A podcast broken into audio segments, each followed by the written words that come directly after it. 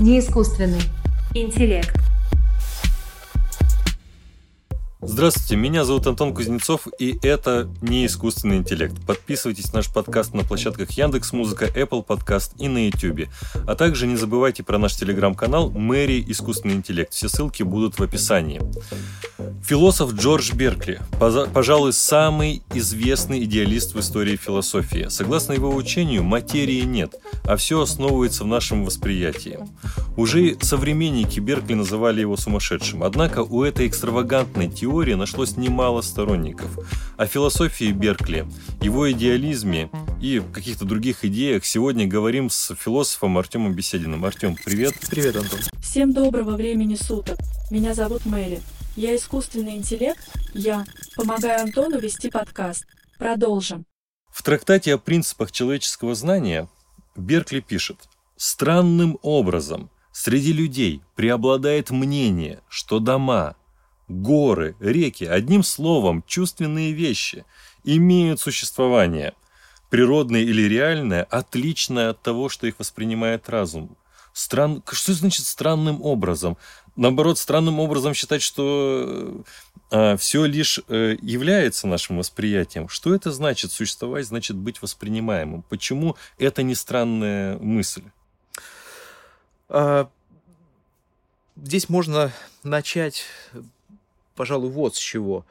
Э, мы действительно считаем, наверное, все с этим согласятся, что дома, горы, реки, столы, стулья существуют независимо от нашего восприятия. Но можно спросить, почему. И вот э, Декарт, например, в, раз, в размышлениях о первой философии э, говорит, что у него есть очень сильная склонность в это верить. Он считает это такой природной склонностью. Беркли, в свою очередь, э, ставит эту склонность под вопрос. То есть он рассуждает примерно так. Если мы можем объяснить происхождение этой склонности, то мы можем поставить под сомнение ее обоснованность, ее э, э, несомненность.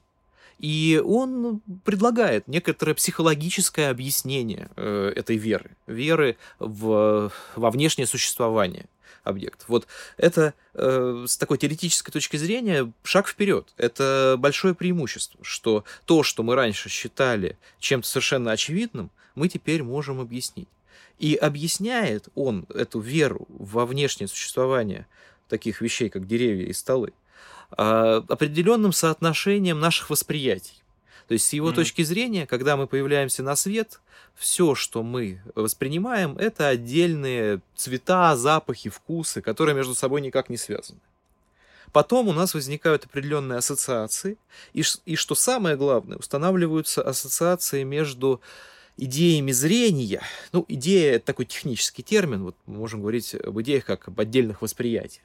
Угу. Вот э, устанавливаются ассоциации между восприятиями зрения и восприятиями осязания. И поэтому мне начинает казаться, из-за того, что эта ассоциация очень сильна и буквально не замечается мной, что я, допустим, э, вижу э, дерево вдали. Хотя то, что происходит на самом деле, с точки зрения Беркли, это не восприятие какого-то внешнего объекта. Ну хорошо, Артем, а... я вот могу понять, что у меня есть склонность верить, что ты есть за пределами моего восприятия, какие-то другие вещи. И приходит Беркли и объясняет, ну вот эта склонность, она вот так работает, есть, такое, есть такие ассоциации и тому подобное. И я скажу, окей, это объяснение моей склонности мне ясно. Но почему из этого объяснения следует, что я должен э, при, прямо считать, что существовать значит быть воспринимаемым? Почему я не скажу, ну да, это так работает, но это просто лишь опосредует э, ну, внешний ну, мир?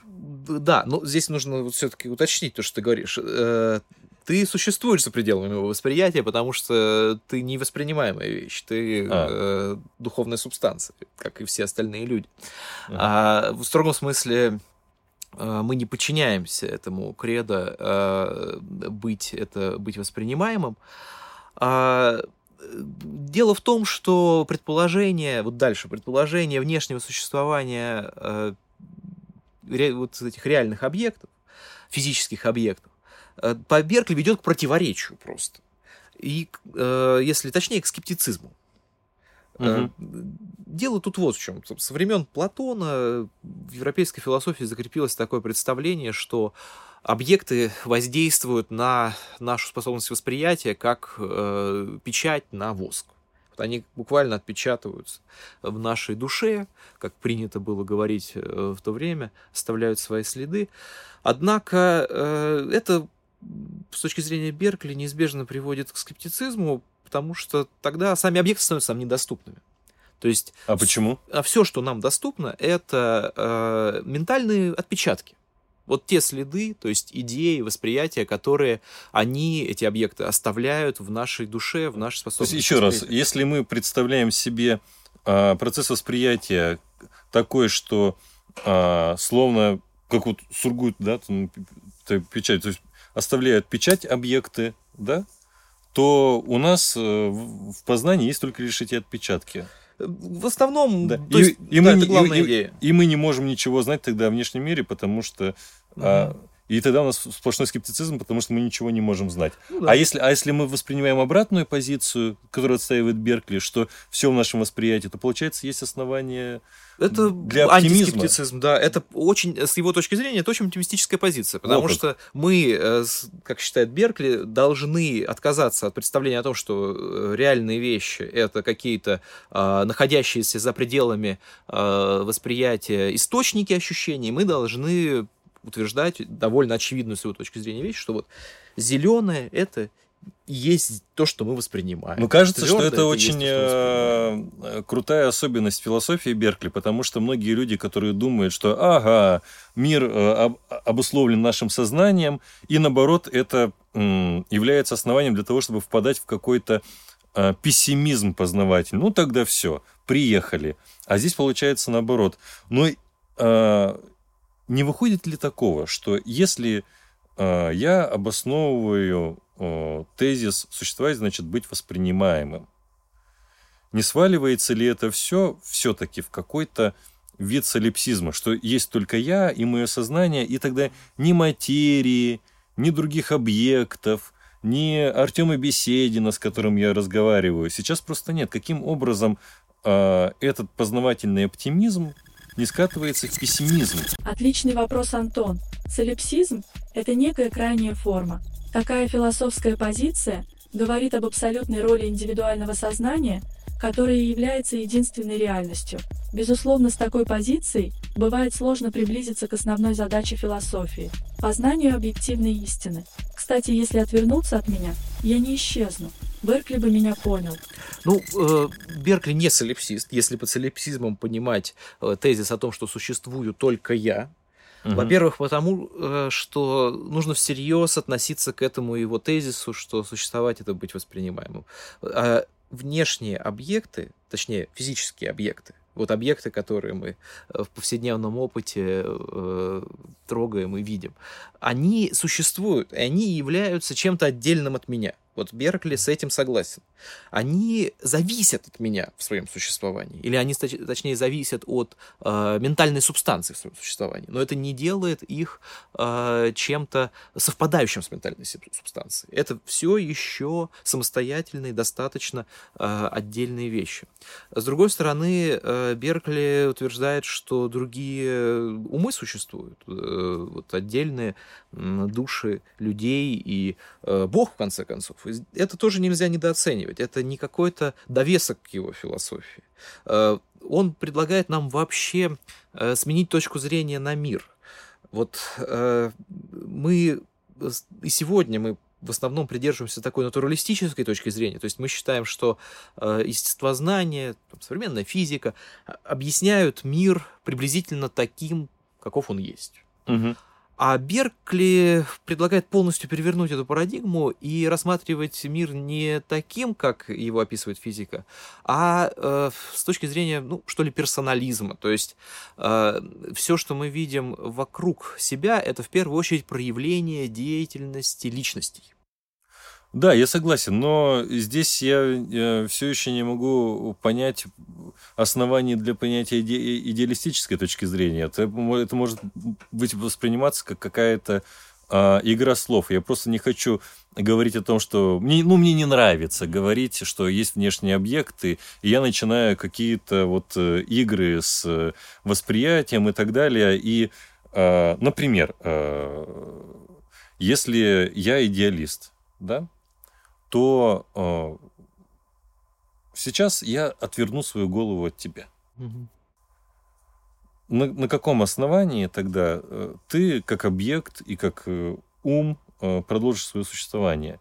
Ведь если я воспринимаю иде- идеалистический тезис, который связывает существование с восприятием, как тогда я могу быть уверенным, что ты продолжаешь свое существование?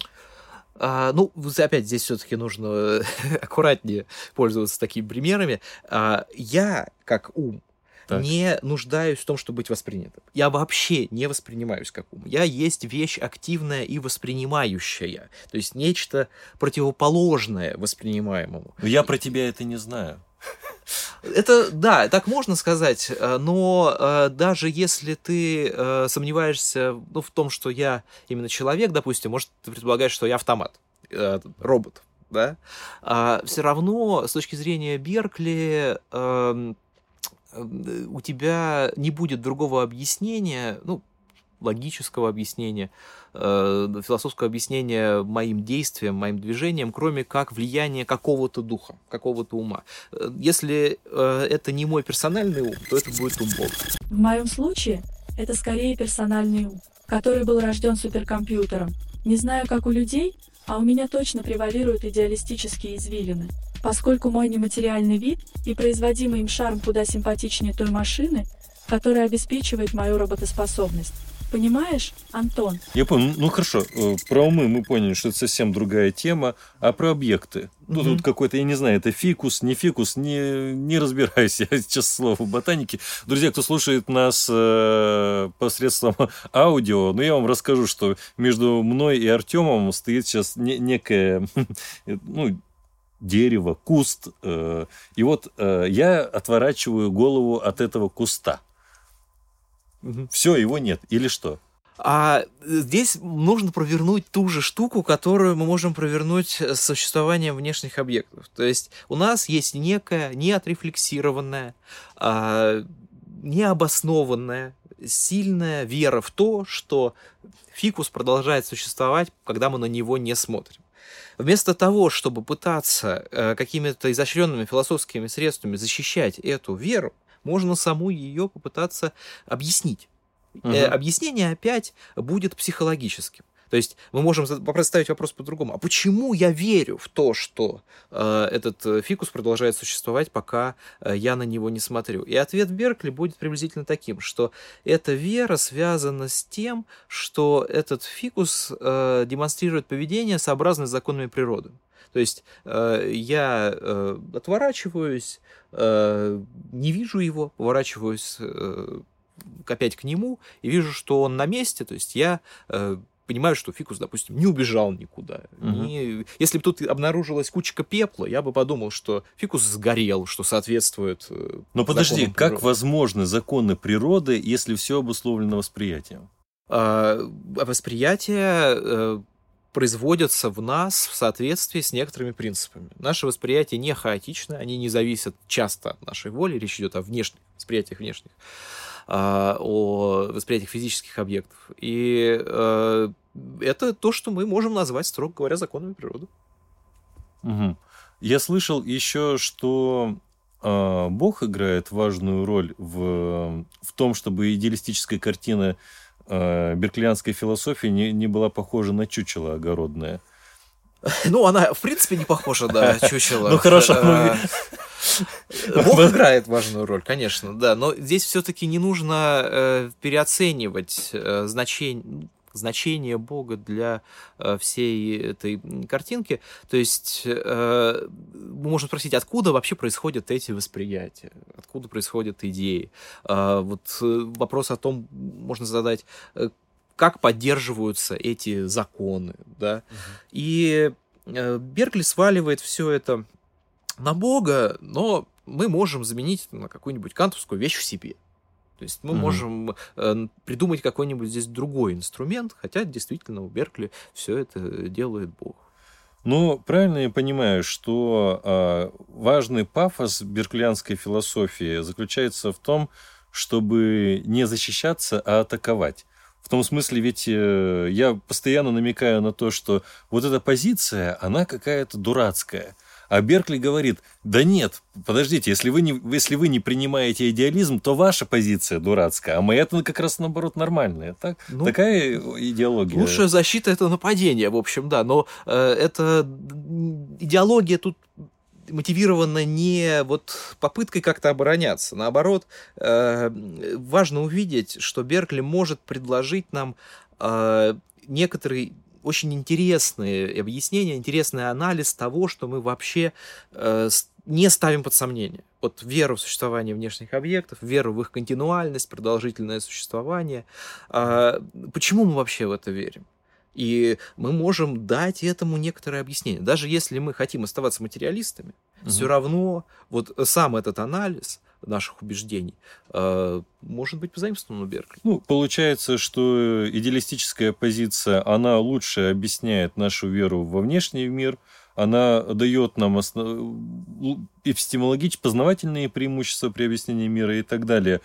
Но э, Скажи, э, когда вот студентов учат фи- угу. философии Беркли, не только не философов, но и философов, часто говорят какие-то вещи, которые берклеведов а ты берклевед. У тебя, я, я знаю, ты э, член общества... Как это? Общество Беркли? Международное общество Беркли. Наш гость, кстати сказать, в 2018 году был командирован для участия в конференции Международного общества Беркли с докладом Введением к чему является рукописное введение, который был посвящен анализу одноименного манускрипта Беркли. В моем случае рукописное введение – это инструкция по применению. Интересно, как общество Беркли существует в эпоху вируса. Международное да. общество Беркли, и что вы там где-то где вы собираетесь? Ну, в последнее время уже не собираемся. Ну, понятно, что пандемия, но я помню, что ты ездил в, в, в США, и вы собирались именно там, где э, Беркли... Да. Известная история, что Беркли был э, в Америке, про это, может быть, мы коснемся этой темы позже. И у тебя даже какая-то медаль, по-моему, есть от э, Института а... философии РАН за, за исследование а, Беркли. Да, да, ну да, да. Ну вот, раз, раз ты медалист, э, э, почетный член общего, Международного общества Беркли, э, что вас, берклеведов, бесит в том, ну, как другие люди говорят о Беркли. Ну, понятно, я уже тут наговорил кое-чего. Ну, наверное, э, да, хороший вопрос. Вот э, я смотрел записи подготовительные к этому подкасту. Вот очень частая ошибка, когда вот знаменитая кредо Беркли приводят в форме «эссе эст перципи». А, дело в том, что... Э, давай расшифруем. Эсса да. эст перципи это что? Это э, существовать, это быть воспринимаемым. Угу. Там нет латинского слова est. Он везде пишет is, то есть он пишет одно латинское слово, потом английскую связку, потом другое латинское слово. То есть по-русски это должно звучать «эссе есть перципи». Угу. Другая распространить. А, да. а, а может, извините, а как так вышло? Потому что это же буквально везде. Esse est percipi, esse est percipi. Пока э, ты, ты мне об этом не рассказал, я постоянно это с уверенным лицом везде говорил. Как так произошло, ну, что esse is percipi превратилась в est? Это воспринимается как такая латинская расхожая фраза. Хотя, в общем, она ей не является. Это фразы. Но, но значение не меняется, да? Ну да, значение не меняется. Значение То есть это, пожалуй, не меньше. Золото такое педанское замечание. А. Латынь сегодня, хоть и считается почти умершим языком, широко используется во многих областях знания, например, в зоологической, ботанической, анатомической и фармацевтической терминологии. Латынь – официальный язык римско-католической церкви. Вдобавок, зная латынь, легче изучать многие европейские языки, Ауди Ностром подкаст ин Яндекс Мусика это Apple Podcast. Что в переводе с латинского слушайте наш подкаст на Яндекс Музыке и Apple подкастах. Ну, все равно, если ты хочешь блеснуть знаниями, и кто-то рядом с тобой говорит «СС перцепит», ты скажешь «подождите». Особенно, если кто-то добивает себе татуировку с этой Да, друзья, если вы любите бить себе татуировки с надписями и цитатами Беркли, помните, «эс эст перцепи» не надо, надо «из». А если у вас уже есть такая татуировка, измените. А, Ну что, Да. скажу, продолжим топ бесящих вещей. Да, вторая это то, в чем ты тоже успел засветиться, это распространение этого принципа на э, духовные субстанции. То есть дух э, душа по Беркли не воспринимается. Это то, что воспринимает нечто активное, э, нечто существующее само по себе, то, от чего зависит э, идея. И, пожалуй, вот первое, вот самый топ. А подожди, Да. пе- перед топом я хочу это подчеркнуть, потому что, может быть, на... я для себя и для слушателей скажу это. А, Когда мы слышим а, «существовать значит быть воспринимаемым», мы пытаемся, неплохо зная философию Беркли, растянуть этот тезис на все, что он говорит. Но это совершенно неправильно. Да, И вот Да. са- самый топ. Самый, топ. Это самое дерево, горячее. это дерево Беркли. Откуда-то э, в популярной культуре взялось это представление о том, что Беркли придумал вот эту э, парад- парадокс, вот эту загадку. Э, если в лесу упадет дерево, то будет ли кто-то то будет ли звук, если его никто не слышит, да? Ничего подобного у Беркли нет. А, У него действительно есть э, пример с деревом, которое якобы никто не воспринимает, но а, он э, совершенно по-другому устроен, и он требует отдельной интерпретации. А вот про падающее дерево я даже не знаю, откуда, откуда это взялось. Ну, это какие-то мистификации, очевидно. Может быть, э, злодеи, может быть, э, есть международное общество Беркли, а есть международное антиберклианское общество, которое какие-то Да, наветы все остальные. э, Все изобретает. остальное человечество. Как современники Беркли восприняли его философию? Ну, вот мы сейчас все-таки говорим о части его философии, мы говорим Ну, конечно, о его конечно. метафизике и материализма. А, Не так много реакций сохранилось. Э, Да, действительно, вот ты начал с того, что его восприняли как чокнутого. А, Друг э, Беркли, Джон Персиваль, писал ему о том, что э, ну, буквально все, кому он рассказывал о философии Беркли, воспринимали его как ненормального. А, э, было несколько рецензий на его книги.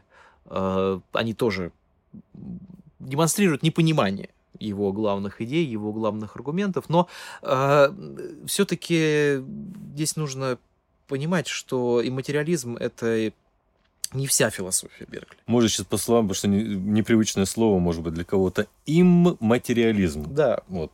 Не, не материальность, Ну да, словами. то есть учение о том, что материя не существует. Мгм. Это те- термин, который Беркли вообще не придумал. Он уже существовал, и обычно э, он э, относился к нематериальности души. А Беркли Мгм. вот его применил для обозначения всей своей теории. Но э, у него есть, допустим, э, книга по теории зрения.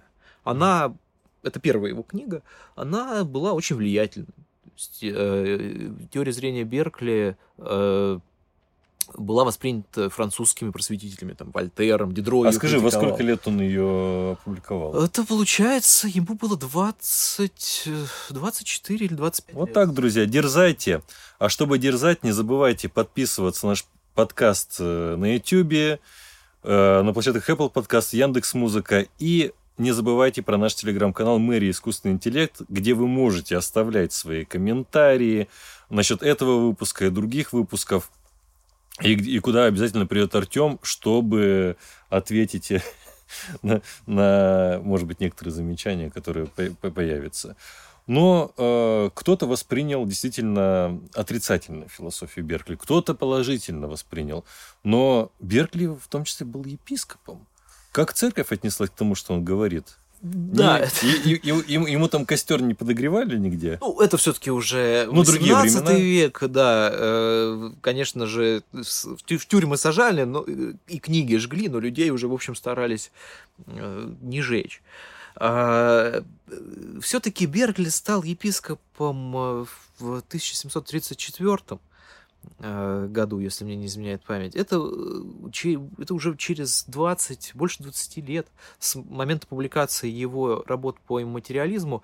И, в общем-то, в то время его уже мало воспринимали как автора этой теории, э, потому что он успел э, прославиться другими вещами в эти 20 лет. Вот в 20-е годы он активно продвигал свой американский проект, проект э, колледжа на Бермудских островах. Потом в 1732 году он напечатал большую работу «Алкифрон» в семи диалогах. Она вызвала ну, полемику.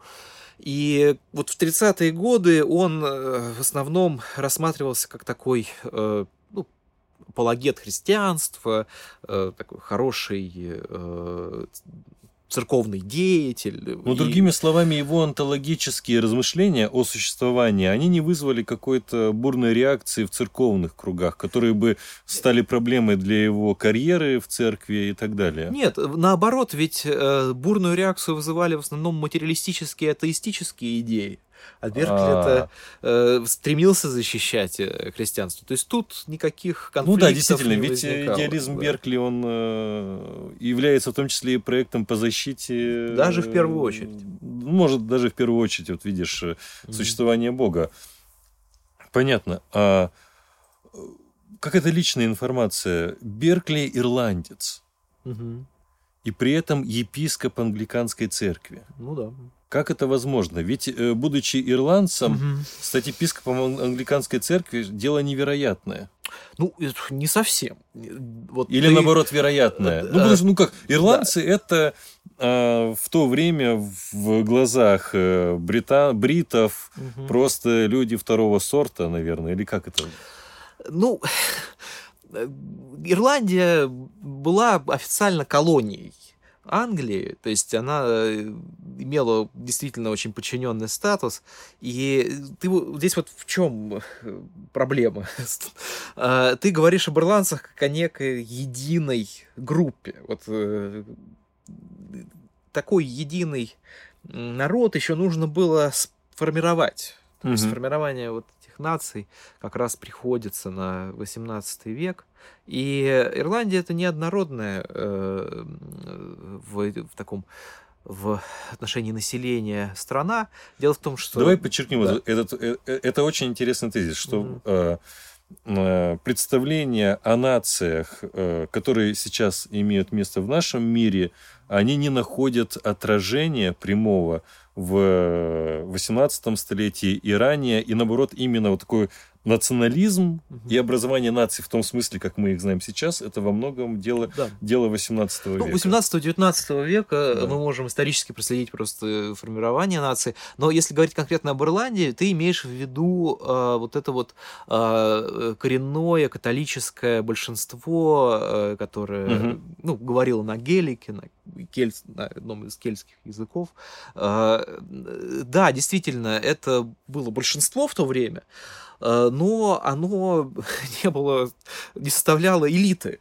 Дело в том, что э, английская колонизация Ирландии происходила несколькими волнами, и еще до 17 века туда переезжали англичане, и там существовала еще группа английских католиков, Мгм. и э, примерно с елизаветинских времен э, в Ирландии активно продвигался протестантизм, в том числе за счет переселения из Англии э, протестантов.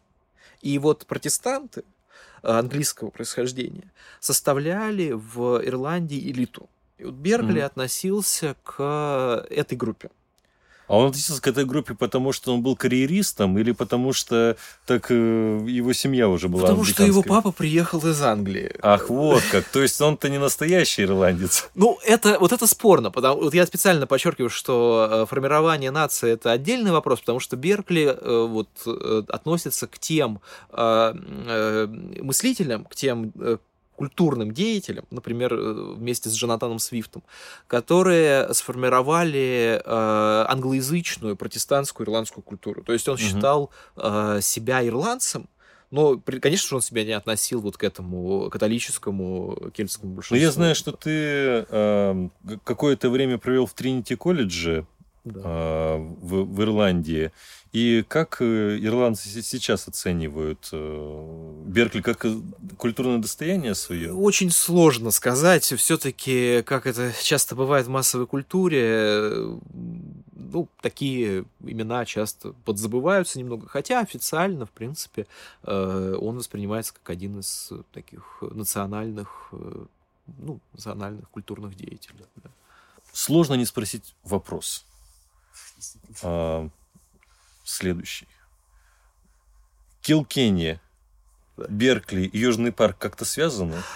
А, я не помню, что была серия про Беркли в Южном парке. Килкенни — это город, рядом с которым родился Беркли, но нужно сказать, что все-таки он, пер- вот это название должно переводиться как «Святой Кенни». не- А, «Святой а не как Кенни». «Убить Кенни». Там одна буква «Л», и это восходит к гелику, я не могу точно сказать. Ага. А, как, как это должно делиться на слова. А, это город э, в Ирландии, там находился колледж, в котором э, учился Беркли. Э, он в этом колледже еще Джон, Джонатан Свифт, которого я уже упоминал, учился. И все спрашивают, действительно все, когда слышат это название, спрашивают про э, Южный парк. А, ну, Хоть мультфильм «Южный парк» и моложе Международного общества Беркли на 20 лет, идея с постоянным циклом перерождения персонажа Кенни не так чужда концепции самого Джорджа Беркли. Может быть, люди в некоторые моменты просто отказывались воспринимать Кенни, что логически завершало цикл его существования. На мой взгляд, прямая отсылка, но это лишь мое мнение. Со мной так не выйдет. Так есть ли связь?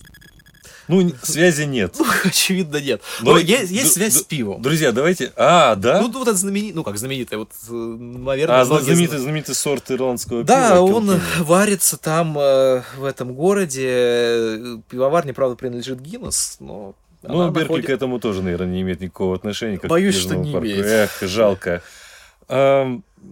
Ленин и Беркли.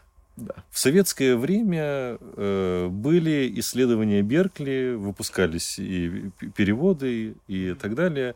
Это каким-то образом было связано с тем, что Ленин упоминает Беркли в своих работах? Ну, в общем, да, э, это действительно так. Э, Можно заострить вопрос, можно спросить, как вообще в нашей стране 50 лет назад- диалектического материализма. Э, Да, могли напечатать и вообще писать что-то о, э- об этом идеалисте par excellence, то есть просто идеалисте как таковом. И Par excellence для, так сказать, наших... э, как э, таковом. Как таковом. Иде- идеалисте, э, так сказать, с большой буквы. А, И я э, спрашивал, я задавал этот вопрос Василию Васильевичу Соколову. Собственно, э, Это известный историк философии. Да, э, он несколько лет назад от нас э, ушел. А, Василий Васильевич был редактором этой серии э, э, «Философское наследие». И э, я его спросил, как напечатали, как же, как же эту книжку нап- напечатали, э, том Беркли э, с его переводами. А он прямо так и ответил, что главным аргументом было то, что Ленин в предисловии к материализму, империю, критицизму не то, что упоминает Беркли, он его очень подробно разбирает. Но тут, конечно, были э, такие неоднозначные моменты. Дело в том, что э, Владимир Ильич э, активно цитирует Беркли, и он И- и- напереводил очень много. А, да? Да, он э, действительно прям целыми параграфами э, цитирует Беркли в своей работе, но его-то не интересовала точность перевода, его интересовал, скажем так, дух критики. А когда делали перевод, э, нельзя было не вставить в него фрагменты из материализма и империокритицизма. Ну, в общем, некоторые ключевые параграфы Беркли вот в этом советском переводе представлены, прямо скажем, в искаженном виде. Э, Так что Ленин, безусловно, сыграл свою роль в э, восприятии Беркли. А на, а на что именно ссылался э, Ленин, когда говорил о На- Беркли? Трактат о принципах человеческого Но- знания.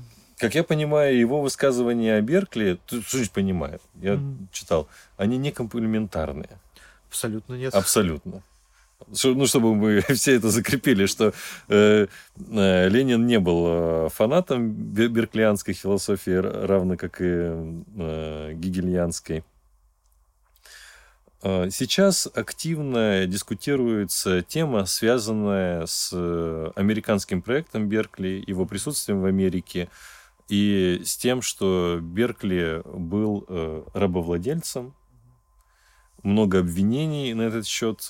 Как ты к этому относишься и как в вашем международном сообществе Беркли какие дискуссии по этому поводу есть? А, да, действительно, Беркли был рабовладельцем, то есть он провел э, почти два года в Америке, э, когда пытался реализовать свой э, проект колледжа на Бермудских островах. И он, когда он приехал вот на Род-Айленд, Э, до Бермудских островов он так и не доплыл. Он остановился на Род-Айленде, в Ньюпорте, в одном из центров английских колоний в Америке. Он действительно купил себе нескольких рабов. Точно неизвестно сколько. Конечно, сейчас э, это не делает ему чести. То есть у э, Международного общества Беркли было официальное заявление на этот счет, что вот э, общество об этом сожалеет, не поддерживает. Была э, внесена некоторая сумма Э, от имени общества фонд, э, как сказать, компенсации э, за вот, это, вот эту несправедливость. А, в целом это является сейчас предметом теоретического осмысления, это должно быть осмысленно не только в отношении Беркли. Просто вот в этом году вышла новая биография Беркли, в которой автор застряет эту тему, и он э, в том числе показывает, что Беркли был, может быть, не рядовым случаем даже. Mm-hmm. Возможно, его мнение на этот счет э, было одним из определяющих для э, официальной политики. Насчет рабства. Насчет рабства. Э, просто вопрос, так, вот опять, нам нужно понимать, что это другая эпоха. Вопрос тогда касался э, отнюдь не просто прав личности или э, там э, освобождения рабов как, как таковых. Очень острым был такой вопрос. В случае, если мы рабов крестим, то есть если мы делаем их христианами, могут ли они оставаться рабами?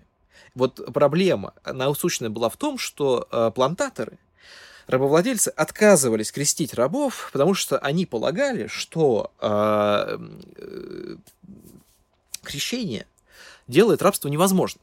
Угу. И были такие случаи в Америке, и с точки зрения метрополии просто вопиющие. Что значит, вы покрестили рабов и отпустили их, да, это э, абсолютный, наносит вред экономике, да. Угу. И вот Беркли, как показывает э, Том Джонс вот в этой биографии, был очень... Э, близок с э, таким государственным деятелем Талботом, который был соавтором э, так называемого мнения Йорка Талбота. Это э, ну, не официальный документ, но это э, документ, выпущенный двумя очень высокопоставленными чиновниками английскими, которые этот докум, в этом документе говорилось, что э, крещение не освобождает от рабства. Вот как. Да, и, э, и Беркли, то есть сохранились про, проповеди, которые он читал в Ньюпорте, и Беркли это обосновывал. То есть он защищал эту точку зрения, что э, христиане вполне могут оставаться рабами. И, собственно, он своих э, рабов-то крестил. А какой-то аргумент ты можешь воспроизвести? Ты, как это возможно? Mm-hmm. Ну, э, самый такой общий аргумент – это э, утверждение о том, что мы и так рабы. То есть мы... А, только Божьи. Да, мы рабы Божьи, и э, это, в принципе, такое нормальное положение для христианина. Другой аргумент – это э, аргумент от пассивного повиновения. То есть повиновение власти, повиновение э, ну, силе, если хочешь, э, это тоже христианская добродетель. И если уж мы оказались в такой ситуации, ну, допустим, рабы оказались уже в такой ситуации, то они а, обязаны ну, нести свой крест. Ну, он высказывался хотя бы каким-то образом о том, а, что раз уж э, рабы могут быть христианами, то с ними надо все равно более гуманно обращаться, чем было принято? Э, Или тебе это неизвестно? Потому что это же влечет э, одно за другим. Ну хорошо, мы, а, если бы я был бы рабовладельцем, отстаивал такую mm-hmm. точку зрения, которая мне не близка. Ну, допустим, mm-hmm. что рабы э, могут быть христианами, как и я христианин, но при этом э, никаких обязательств моральных у меня перед рабами не возникает. Я с ними делаю все, что хочу, как и делал до этого. Ну, э, вообще это следует, то есть э, распростран... ну, христианские заповеди должны соблюдаться в принципе, да, э, христианином, но я не помню, чтобы Беркель делал на этом особый акцент. Угу. То есть его интересовали вот немножко другие, более насущные, скажем так, вещи. А это сочеталось с его моральной философией? Ну, в общем, да, да. То есть у Беркли действительно есть э, довольно развернутая моральная философия. Вот одна из главных работ э, называется «Пассивное повиновение». Артем, а в свете того, что ты сейчас, э, того, что мы сейчас с тобой обсуждали, а почему ты занимаешься Беркли? А, это хороший философ. Это хороший философ. Да. Понятно. Ну, что тебя в нем заинтересовало? И Э, когда ты вот многие там узнают, что кто-то был ну, морально не далеко не святым. Ну, э, да, Когда тебе... давайте согласимся, что э, никто не не идеален, да. Ага. Беркли тут, конечно, э, так сказать, засветился в так, таком отношении, которое э, сейчас нам Э, для нас очень актуально, да, угу. вот именно рабовладение. Ну, конечно. Это действительно острый, острый вопрос. Э, однако э, история философии это так сказать, э, не тот, э, не та сфера исследования, где мы должны полагаться исключительно вот на какие-то моральные интуиции относительно любви к какому-то какому философу. Действительно, историки философии обычно любят предмет своего исследования, но mm-hmm. это, ну, прямо скажем, может быть даже искажение каким-то, да, аберрацией. То есть э, мы можем продолжать относиться к предмету исследования исключительно объективно, и, наверное, историк философии должен стараться mm-hmm. именно так относиться. А, Артем, а что, э, на твой взгляд, мы говорили о том, что может бесить берклеведов. Да. А что берклеведов или тебя лично больше всего восхищает в философии Беркли? Вот какие um, места? Вызывают тебе удовольствие нескрываемое. Удовольствие. Ну, я скажу так, это э, не имматериализм. То есть вот Беркли прославился в основном этой своей экстравагантной теорией. Возможно, она сослужила ему плохую службу, потому что из-за э, его материализма просто забывают обо всем остальном. И э, вот мне кажутся очень важными другие части его учения. Это э, теория зрения, абсолютно прорывная для своего времени. Она закладывает основы э, научной психологии. И вот э, Джон Стюарт Миль, один из ну, классиков психологии XIX века, считал, что вот э, новая теория зрения Беркли это ну, просто фундамент Э, фундамент эмпирической психологии э, в Европе. А, э, это его философия языка, которая, к сожалению, тоже подзабыта.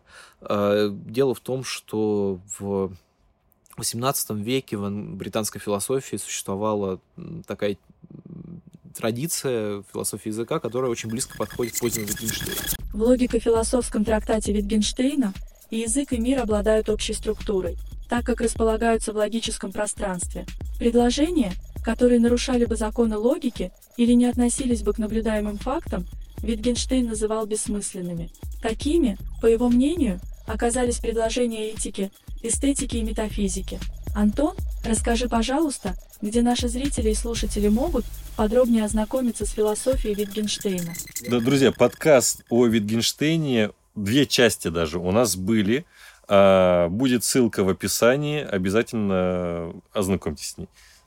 Да. Ага. А, вот философия языка, если кому-то интересно познакомиться с чем-то вот действительно существенным, э, актуальным для сегодняшнего дня у Беркли, это именно философия языка. И э, вот мне очень э, импонирует проект, который Беркли осуществляет в Волкифроне. Это э, проект, похожий на то, что Питер Строссон назвал дескриптивной метафизикой, то есть описание наших установок. И вот Беркли в этой работе предлагает э, очень интересный анализ наших повседневных установок. Mm-hmm. Он э, приходит к такому выводу, что мы не можем не воспринимать окружающий мир как знаковую систему. И эта знаковая система неизбежно ведет нас к выводу о существовании ну, говорящего, автора, природы, скажем так, Бога. И э, неизбежно ведет нас к э, представлению о субъектах ответственности. Угу. Это, да, да, это вот, мне кажется, очень интересной частью философии, хотя в целом я, наверное, не согласен с его вот этой дескриптивной метафизикой, если можно так назвать, но э, обнаружение у него самого этого проекта делает его, кажется, очень актуальным, современным и классным философом. Почему ты не идеалист? А, хороший, хороший вопрос. я не знаю, а может быть, я идеалист. Я, так сказать, э, толком-то еще, толком-то еще не разобрался. Но скорее, да, я согласен. Скорее всего, э, скорее всего, нет. А, вот, э, наверное, э, я не идеалист, потому что я вот неплохо знаю идеализм. Отлично. А, да. А, по крайней мере, вот в некоторых его вариантах. Э, вот Беркли Э, является антинатуралистом. То есть он э, отрицает э, значение естествознания для антологии. Угу. Физика не рассказывает нам о том, что есть. Угу. Он а, является одним из авторов инструментализма в философии науки. То есть э, теории, естественно, научные теории являются инструментами для предсказания будущего, для предсказания явлений. И не более. И не более того, да. И эти инструменты могут быть э, адаптированы под наши нужды, мы можем их э, как-то менять, модифицировать. А это, кстати, тоже роднит его с философами науки, ну, первой половины, середины 20 века. Э, философия науки в 20 веке была в основном антиреалистической. А, и вот э, мне кажется, что критика натурализма это, это довольно такая слабая вещь, потому что э, мы все хорошо знаем, как можно критиковать, допустим, теорию эволюции. Мы все хорошо знаем, как можно критиковать э, теорию большого взрыва, например. Mm-hmm. Где слабые места, э, естественно, научных объяснений каких-то сложных феноменов сегодня. Однако, как только мы переходим к какому, какой-то положительной теории, начинается полное, полный произвол. Угу. То есть мы можем дальше спросить, а почему мы, отрицая натурализм, например, должны утверждать реальность именно мыслящих субстанций? Почему не сохранить реальность только за э, ментальными свойствами, например? Или почему не признать реальность некой единой э, какой-то э, пан э, психологической какой-то или э, панменталистской да. субстанции. Ну, другими, другими да. словами, преимущество идеализма начинает растрачиваться, как только мы э, начинаем думать э, над тем, что влечет за собой отказ от натурализма. Ну, э, как только мы начинаем переходить к положительной программе. Да, к положительной программе, да, к положительной программе идеализма. И это же является проблемой и современного, современных идеалистических теорий. В общем, да, наверное, это я бы назвал как главную проблему панпсихизма всевозможного, панкосмопсихизма и прочих Ну, вариантов. в общем, теории, которые объявляют, что сознание некоторым образом является универсальным и фундаментальным. Артем, спасибо большое, что ты пришел в наш подкаст. Было супер интересно. Э, приходи еще. Спасибо, Антон, мне тоже было очень интересно. Да. Друзья, передаю э, слово нашей великолепной мэри для резюме. Многие современники Беркли считали его постулат «существовать значит быть воспринимаемым слишком радикальным». Вопреки распространенному мнению, его тезис ССПРСИПи не ведет к радикальному субъективизму и познавательному отчаянию. Наоборот, тот факт, что существующие объекты управляются принципами восприятия ассоциаций, позволяет преодолеть сомнения в достоверности знания о мире. Это связано с тем, что идеализм отрицает наличие границы между субъектом познания и миром. Часто допускают ошибку, что согласно Беркли все существует благодаря восприятию. Это не так в отношении Бога и сознания других людей. Основная трудность идеализма Беркли заключается в том, что отрицая натурализм, он не может предложить удовлетворительной положительной программы. По-настоящему знаменитым Беркли сделал не только идеализм, о его теории языка и восприятия, а также морали. Они сыграли важную роль в философии. Несмотря на то, что сейчас Беркли подвергается критике за свои высказывания в защиту рабовладения, в современной философии наблюдается появление новых идеалистических теорий, базирующихся на его теории.